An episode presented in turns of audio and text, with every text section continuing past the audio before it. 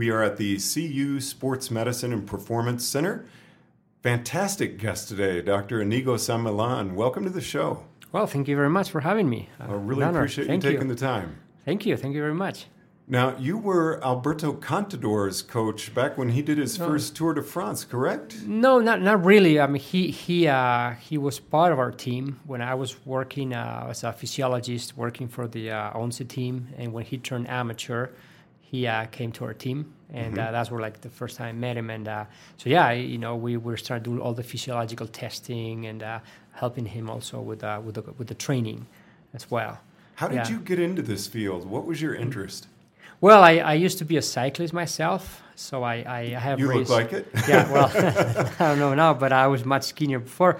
But yeah, I used to be a cyclist, and I, I, I raced for, I don't know, like twelve years or so. And uh, I raced two years professionally at a local level. I was never the top one at all, so I'm a frustrated cyclist. And uh, but yeah, I just very cycling was my passion. And before being a cyclist, I was a soccer player. I, I played six years for Real Madrid in the developmental categories. Oh, yeah, so I, you know, uh, sports has been always my passion, and I've been I've been I've been in the in the high competition level, you know, since I was seven, you know. So all my life I've been in the high performance. So that's where, hey, why not making a career out of this afterwards? So yeah. And how did you get in, though, to physiology specifically? Yeah. And, I mean, you got your P H D, so yeah, you're well, doing, obviously, a yeah. lot of work. Well, I mean, I always was fascinated about how the body works and the, the, the physiological responses. And when I was fourteen, I was already reading physiology books and uh, have, had already a heart rate monitor, and I would use it all the time and write down the logs, you know, of what my heart rate was in the morning and, uh, you know, and at night and training. And so I was very fascinated. I, I, I think I bought probably the first heart rate monitor in Spain where I'm from. Uh, so, but I, I was very fascinated about that. I said, hey, you know, I really would love to do this more uh, at a formal level, you know, college, university, and, uh, and eventually just, you know, apply new knowledge that I could be acquiring, you know. Because one thing that I've seen all these years when I was uh, an athlete is like, That, that that we were still in the infant in our infancy of the the, the, the scientific apl- applications to the sport, you know. So that's why I, I, I was very passionate about it, and I said, hey, let's let's try to acquire more knowledge that we can go back and apply, you know, to, for to others. How did you get involved with the C U Sports Med and Performance mm-hmm. Center? Yeah, so yeah, that's a good question. So uh, through uh, through a common friend, I contacted Doctor John Hill. Uh, he's the uh, sports medicine uh, fellowship director. And he's pretty much the, the, the person who founded, started C U Sports Medicine uh, a long time ago. And uh, so, yeah, and, he th- and so they were looking for a position, and I was in Spain. And uh, so I contacted him, and, hey, you know, I, I might be looking into maybe going to the U S, and if you have something or so. And like, yeah, we were just looking for a position, so things went very smooth, you know. So uh, then in a few months I was here. What are your main duties here? You actually uh-huh. do a lot of very interesting mm-hmm. work that I want to get into. Um, but mm-hmm. what are your duties uh, specifically at C U so, Sports Med? Uh, so I am the, the director of the uh, of the of the sports performance program, right? And that's where we have uh, all the different areas and disciplines, from gait analysis to physiology. Uh, we do uh, bike fit, obviously. Uh, we do uh, um, uh, monitor for our training. We do blood analysis. We do nutrition. And uh, so what I've been doing over the years is been putting together and assembling programs, sports performance programs for teams and athletes, and that's what I, uh, I think that's what I think I'm I've been good at, you know, trying to put together different programs and, and, and teaming up with others, right? So we can uh, tackle all the different disciplines. So so with this major project uh, through. Uh, what uh, Doctor Andy Pruitt founded, right, at B C S M twenty years ago. He was a pioneer and a visionary in this, and uh, that's he, he's the one who started the fire, right? And uh, now with us also coming into play and, and both of us merging, right? This is, this is a big team now that we have, a big center. So, so yeah, we needed to put together pieces, you know, so I'm very, I'm very excited about working here. Do you generally work strictly with elite athletes, mm-hmm. or will you work with anyone? Oh, we, we, we work with anybody. We open the doors uh, to everybody, from uh, the recreational athlete to uh, the, the elite athlete to the person with type two diabetes who needs an exercise prescription program, for example, right? So we work with everybody. And, and, and one thing that, because we are also a university, and I'm a professor at the, at the School of Medicine, people might identify as more, which is, oh, we just do research, and uh, therefore I don't qualify as a, as a subject, right? But no, I mean, that, that the main purpose of this center is to open the doors to the entire community. So we can work with them, we can engage in the community, and we can give them services across the board from M R Is, physical therapy, primary care, sports medicine, physiology, biomechanics. Now, you've done so much. I really am looking at this episode mm-hmm. as an introduction of you, uh, but then as we progress here, I really want to get into um, a lot of your specialties in detail. And you mentioned diabetes. Can you tell us some mm-hmm. of what you've done working with yeah. diabetic patients? Yeah, well, so I've been working with uh, both type one diabetes and type two diabetes. So, for example, with type one, uh, I, I'm part of the, the J D R F, the Juvenile Diabetes Research Association, is the largest foundation in the world for diabetes.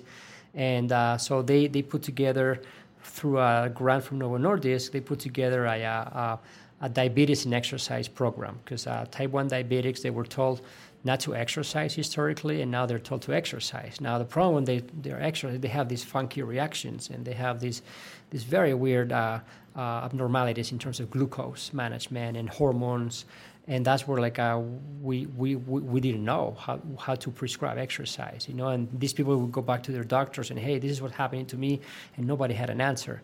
So that's why the J D R F put together this program. Uh, and we're a panel of twenty experts from around the world, and we come together and just try to brainstorm, and we have created new guidelines for type one diabetes and exercise, and hopefully we'll be one of the first centers offering those. Uh, that's from type one. And in type two, uh, one of the main uh, problems behind the pathogenesis of type two diabetes, right, the origin of the disease is a mitochondrial dysfunction. Mitochondria are inside of every cell pretty much. And mitochondria, that's the place where we burn the glucose, the fats, and the carbohydrates. That's where we pr- produce A T P or energy, right? So when the mitochondria are dysfunctional, you cannot burn glucose. And when you don't burn glucose, then the, the, the body starts releasing more insulin, right? Because insulin gets the glucose inside the cell. And uh, eventually, it, it, it, the body becomes re- insulin resistant, which is the first step towards type two diabetes, right? So the pathogenesis of type two diabetes starts at a mitochondrial dysfunction, and that's what I've been focusing on. Uh, I have developed a, a method to that I just presented in Berlin, Germany, uh, two weeks ago, a method to to be able to um, uh, measure mitochondrial function in uh, in, in, in, in patients uh, with type two diabetes as well, for example. So we can see who has a high risk of type two diabetes, and also to be able to give them the right uh, exercise prescription, because we know that the only way known to increase mitochondrial function is exercise or physical activity. That's the only way. Uh, and that's why, you know, but it has to be very well, very individualized, you know. Uh, so that's what we can see here. First, who, how your mitochondria are working, and therefore we can give you the right exercise prescription intensity so that you can carry on for many years, as opposed to what happens to many people, that they don't, uh, there's no sustainability, right? When it comes to exercise, they give up because it's too hard or too little, or they, they don't have uh, all that ad- adherence, you know. Now, you're very involved with Team Type two, correct? I was working with Team Type one, which is Team Novo Nordisk. Okay. Yes, yeah. And it's been part of the project of acquiring a lot of uh, data and as much knowledge as possible so we can transfer that to anybody with type one diabetes. So you you're know? really using the cycling team. E- exactly. As, exactly. Yeah, so we acquired tons of data, and, and, and we got a lot of responses now, uh, a lot of answers, I'm sorry, to many questions. And that's been part of also these guidelines for type one diabetes and exercise. And and the focus of this is to train clinicians on how to prescribe exercise, you know, or how to tell them that, how to face that, or, or how to educate patients with type one diabetes who are prescribed exercise or told to exercise. Now, before we started recording, you gave me some pretty sobering statistics. And again, I don't want to get too far into this. Where does the U S rank worldwide mm-hmm. uh, with people with diabetes? Well, it's probably right now the, the, the place, you know, where more cases of type two diabetes, right? Uh, however, you know, the rest of the world is working hard at beating us, you know, because everybody is getting increased, uh, and, you know. So right now... Uh, Not a competition to win. No, I, but it seems like, right? Because everybody's getting worse and worse or better in a year. So, yeah, but the whole thing is that, yeah, the U S, we have a big problem with that. It's uh, it's uh, So it's calculated. There, there are several studies out there. One says that by year twenty twenty, which is tomorrow, about fifty percent of the U S adult population is going to be either pre-diabetic or diabetic. Uh, by uh, year twenty fifty, there's another prediction that about one-third of the U S population is going to be diabetic. You know, so that's uh, that's oof, those numbers are going to be very difficult to uh, to tackle because uh, it's not just the diabetes, but uh, about eighty percent of people with type two diabetes also develop cardiovascular disease. In fact, now the two diseases, along with metabolic syndrome, they're more called into the what's called cardiometabolic disease, right? So that's going to spike tremendously the cases, and we already see cardiovascular disease is the top killer in our society. Uh, we also see that about sixty, I mean, people with type two diabetes, they have about sixty-five percent chances, more chances of developing Alzheimer's. sixty-five percent? Yes. There's a very high correlation between, uh, and, and, and, and, and there's more and more research coming out in this area, but there's a good correlation between Alzheimer's and type two diabetes. And in fact, it's very possible that uh, Alzheimer's might be a new type of diabetes because it has the same features. Pretty much there's insulin resistance, there's mitochondrial dysfunction, so therefore, the, the, which are the same uh, uh, pathogenesis of type two diabetes, and, and some some researchers are already calling it type three diabetes. So it's Alzheimer's. very po- Alzheimer's disease. Yes. We are at the mm-hmm. University of Colorado Sports Medicine and Performance Center visiting with Doctor Inigo San Millan. Can you tell us a little bit about a device that you've worked with called Muscle Sound? Mm-hmm. I think I got that right. Yeah, yeah. So it's, it's, that's a device that uh, it's funny. So uh, Doctor John Hill, I mentioned earlier, he's he's the he's the guy who brought me here to the U S. So uh, you know, the two of us were brainstorming one day. Hey, how about we could try to measure uh, uh, glycogen content, because that, that's an idea that we've been always having. And, and he's an expert in skeletal muscle ultrasound. So we started to play around, and we yeah we developed a methodology. We patented it. To look at, and we founded a company uh, where we could uh, look at glycogen content in a non-invasive way with uh, f- with the ultrasound. So we scan the muscles, and in about fifteen seconds, we have a, a score, and that's the, the, the amount of glycogen that someone has. So in in, in other words, a glyc- non-invasive, non-invasive, just scan it, you know, with the ultrasound, like what you do, what what like when people go and. Um, pregnant women, and they get like a, an ultrasound, and they look at the baby, the same the same machine. So yeah, and we validated it because the only way until now was to do a muscle biopsy, where you just get a chunk of muscle, literally, and look at glycogen content, which obviously it's incredibly aggressive, invasive, and it's not not practical, right? But we see that because of the, you know, it's important. What we see that we have now our, our gasoline uh, gas tank indicator. Uh-huh. Right, it tells you how much gasoline you have in the tank, because glycogen is probably the most important. Uh, uh, I mean, carbohydrates are probably the most important f- uh, source of fuel in the body for athletes, right? And uh, they're stored in the form of carbo- of glycogen, right? So by measuring glycogen, we can measure the amount of carbohydrates stored, and from that now we can see we can dial in the nutrition better. Uh, there are many athletes, they think they need to uh, eat more carbohydrates, or they need to eat less carbohydrates, but we don't really know. Right, uh, so that's what now we know. We can look at the muscle, because uh, that's where we store glycogen. eighty-five percent of the glycogen is stored in the muscle, and fifteen is in the liver. But that's where now we can scan the muscle and say, "Whoa, yes, you're right. You you don't need to eat more carbohydrates because your storage are full, and there therefore, if you have more carbohydrates, you're going to turn them into fat, right? Or no, you're you're wrong. You know, you really need to have more carbohydrates because that's that's very important because uh, they're very important for performance as well." And, um, and I'm thinking of you out, say, with the football team here. Yes. Someone's having cramps or yeah. anything like that. Can you use this? And yeah, we, we do it with football like uh, about three times a week, right? We, uh, you know, I scan the muscles of the football players as well as uh, track and field, uh, uh, cross-country runners, uh, basketball players as well, soccer players. And we individualize uh, nutrition a lot based on this, and also we individualize Uh, workouts. You know, if someone, sometimes it's not about eating more, it's about trying to train less, because sometimes someone may might be training too much and maybe not recovering enough, so therefore they cannot uh, store enough carbohydrates, you know, uh, therefore they need to lower a little bit the training, and uh, so we can we can individualize the workout, the workload a lot, Yeah, I'm laughing right now, now, not at what you're saying. I just remember when my older brother played high school football, uh-huh. and the coaches telling them, no, you cannot drink water. Yeah. And I want you to take these salt tablets. Yeah, yeah. A lot of things have like changed. Sounds like we've come a long way. Yeah, yeah. And now with this methodology, we, we have taken it to the to the I C U with patients. So I've been having the hint that uh, I C U patients that were not having enough uh, nutrition, and that's something that is is been is been suspected for many years of, in those people working with I C U patients, critically ill patients. So yeah, so as soon as we validated the methodology and we published it, uh, we went to the I C U, and effectively we saw that I C U patients, critically ill patients, they have no glycogen. It's incredible, and uh, and and that's one of the main, or, or could be one of the main problems for, or impediments for survival. They don't have enough energy, and uh, so that's uh, and I, we presented this uh, all this data the, in Brussels uh, last year at the International Conference for Critical Care, and it was very well received. And we really think now that all the uh, all the all the protocols for nutrition and therapeutics at the uh, E R at the I C U need to be revisited because of this data.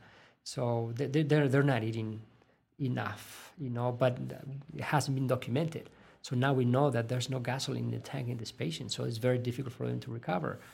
And one of the things that happens at I C U uh, is that like uh, the best B M I to survive, body mass index, is thirty-one, which is pretty much close to like a closer to obesity. You know, it hasn't been explained why. And now we think it's, you know, we are, why is the reason? Maybe the, maybe the reason is because you bring the fo- your food to the table, to the hospital.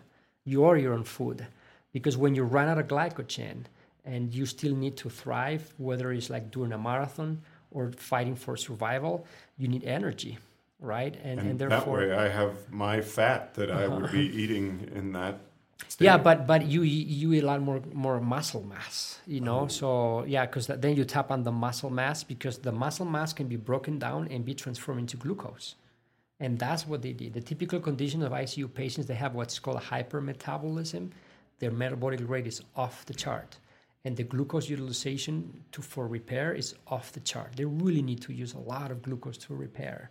And that glucose, when the glycogen is gone, comes from the muscle. So the muscle starts eating itself to feed itself. And then eventually, that's why the typical thing that happens in so many patients at the I C U is called cachexia, muscle waste. They lose a lot of muscle, and that's because the muscle, yeah, you eat it, you know, the muscles eat itself to feed itself. I'm just imagining an athlete on the uh, trainer having a V O two max test mm-hmm. or whatever. This is something you can bring in and also get mm-hmm. a very valuable measurement with. Yeah, yeah, exactly. And yeah, and yeah, and, and in fact, yeah, we, we work with uh, nutrition a lot too, because many athletes, yeah, they, they don't know how to dial in their nutrition. And again, they might think they might eat in more or less, and And that's what we, this we can dial it in.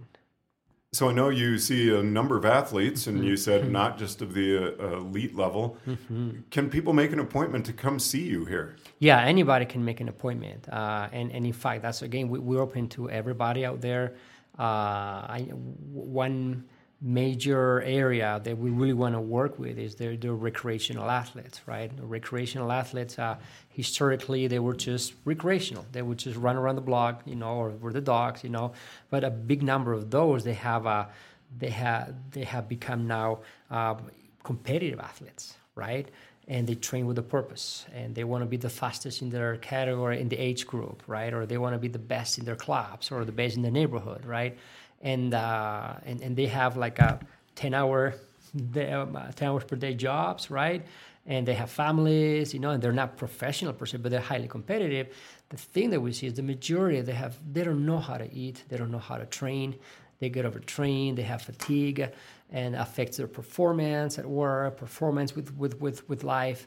And that's one of the things that uh, um, uh, it's just, we can really help a lot of those and give them guidance, you know, because yeah, they, they, at the end of the day, they also buy the most expensive equipment. They have the same bikes or as a professionals or the same running shoes, or they want the, the best equipment. So, but when it comes to the fundamentals, right, which is training and nutrition and recovery, many of them, they have no clue. So that's where we really want to engage them, you know, and, and help them. Be, be a place where we can help them also with coaches. Our our place is not a place where we coach necessarily. We we, we really want to work, work with coaches. We, for individuals who come, definitely we can give them all kinds of training advice. But I know that there are so many athletes, recreationals, that are working with coaches, right? So we really want to work with coaches as well. We want coaches to to to be kind of affiliated to our center, right? That our center is it's it's part of of their uh, service, right? And because with the facility that we have, it will be a sin just to to to offer this to a, a very limited amount of athletes, right? What are you noticing in some of your research as the athletic population, a large portion of us are mm-hmm. aging. Uh, yeah. A lot of people in their fifties who are very competitive, yeah. sixties very competitive. Yeah. What are, are are you finding out some some new information with that population? Well, uh, I mean, I think overall it's absolutely great, right? And uh, that, that we see this. Um, one thing that we might be seeing in the, we're probably already seeing, is that our society, especially in areas like Colorado, is going to be very polarized. We're going to see people that are incredibly fit, right, in the sixties, right, at the, the same fitness level of so many people were in the in the twenties. And on the other hand, we're going to see a lot of people that are very uh, unfit, you know. It's a very polarized society with both extremes, right? But I think that overall, uh, it's great that people are engaged in exercise. Is is the best medicine. One of the programs that we're promoting here is the Exercise is Medicine. It's a program that the American College of, uh, of Sports Medicine and the American Medical Association launched together seven years ago for clinicians to prescribe exercise, right, to promote exercise. And there's going to be now a tsunami of studies out there where exercise is as good as medication for the majority of the chronic diseases.